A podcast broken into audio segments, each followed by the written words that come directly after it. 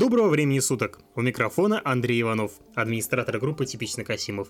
И сегодня я вам расскажу о своем субъективном взгляде на те события, которые произошли в Касимове и за его пределами. Если вдруг кому-то понравится этот формат, будем продолжать. Если нет, обойдемся текстовым обзором новостей. Конечно же, главное событие этой недели – старт голосования по поправкам в Конституцию. Тут я надеюсь на ваше благоразумие, все-таки аудитория ФТК, ну, в большей степени прогрессивная. Как сейчас модно говорить, ну все же все понимают. Но если вдруг нет, ловите рецепт. Берем пульт от телевизора, выключаем ток-шоу 60 минут и включаем в ютубе какую-нибудь э, здравую аналитику. Ну, можно начать, например, с YouTube канала «Редакция». Там есть э, еженедельные выпуски новостей. Так что просвещайтесь на здоровье. А главное, не уходите в какую-то жуткую конспирологию. Итак, о голосовании. Я, конечно же, посетил избирательный участок по месту прописки. СМИ, кстати, обещали беспрецедентные меры по безопасности в плане защиты от коронавируса. Но там, где я голосовал, э, температуру мне никто не померил, перчатки разовые никто не выдал, ну и ручкой пришлось пользоваться той, которую я там где-то нашел на столе. Хотя на других участках Касимова, по рассказам моих друзей, э, все вышеперечисленное присутствовало, и, видимо, это просто мне не повезло. Кстати, голосование активно освещается в социальных сетях. Видимо, членам избирательных комиссий дан список э, хэштегов и указания с этими самыми хэштегами выкладывать фотографии с участков. Все это легко находится в соцсетях, ВКонтакте, например, по хэштегам Касимов и Касимовский район. Посмотрите, вдруг там себя обнаружите, ну и в целом много интересных и забавных фотографий. Раз уж мы заговорили про ковид, то продолжим тему. Конечно, вся эта ситуация поменяла привычный образ жизни многих людей. И хотя самоизоляцию как таковую уже давно никто не соблюдает, все равно к полноценной жизни вернуться до конца не получается. В частности, вот кафе и рестораны закрыты. А есть ведь определенная прослойка касимовцев, которые стабильно каждую неделю посещают подобные заведения. Я сейчас никого не осуждаю, просто ну, говорю как есть. Так вот, Совсем недавно, буквально на днях, сняли часть ограничений, разрешив тем самым работу летних веранд. Их у нас в Касимове не так много. Я поинтересовался у руководителя кафе «Касимовский дворик» о том, как прошло открытие, был ли ажиотаж. Да, действительно, с 18 числа нам наконец-то разрешили частично открыть, открыться, а, открыть летние веранды.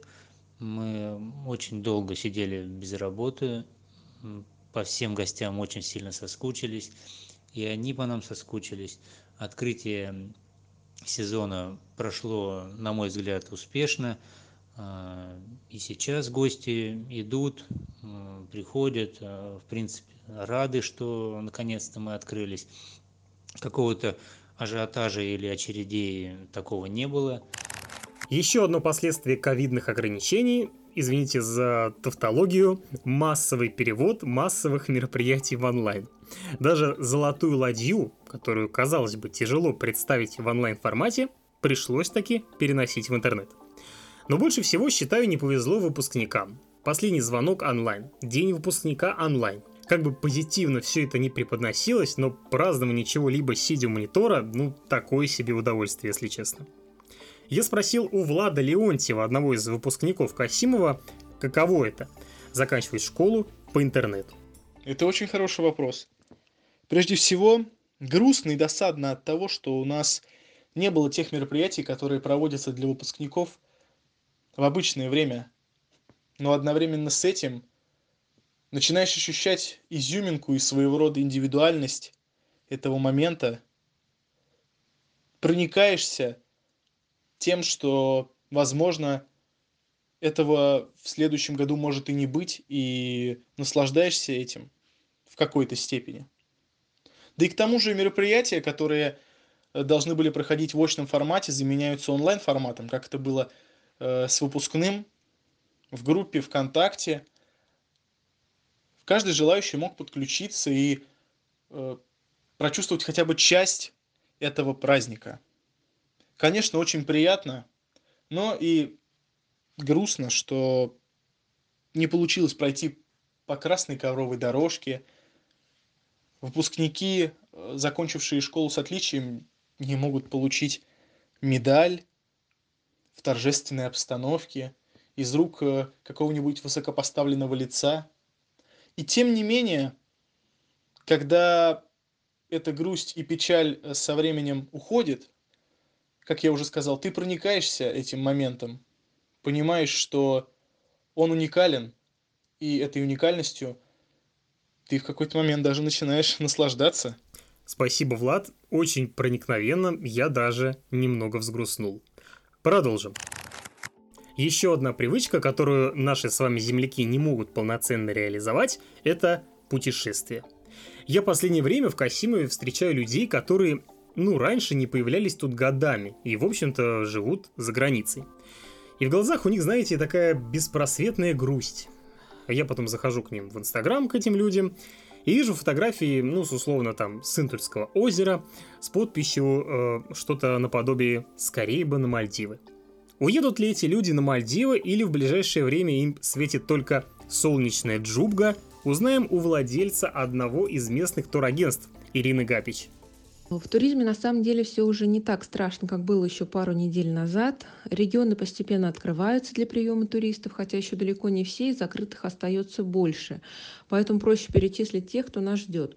Москва, Санкт-Петербург, Алтай, в Бурятию можно со справкой.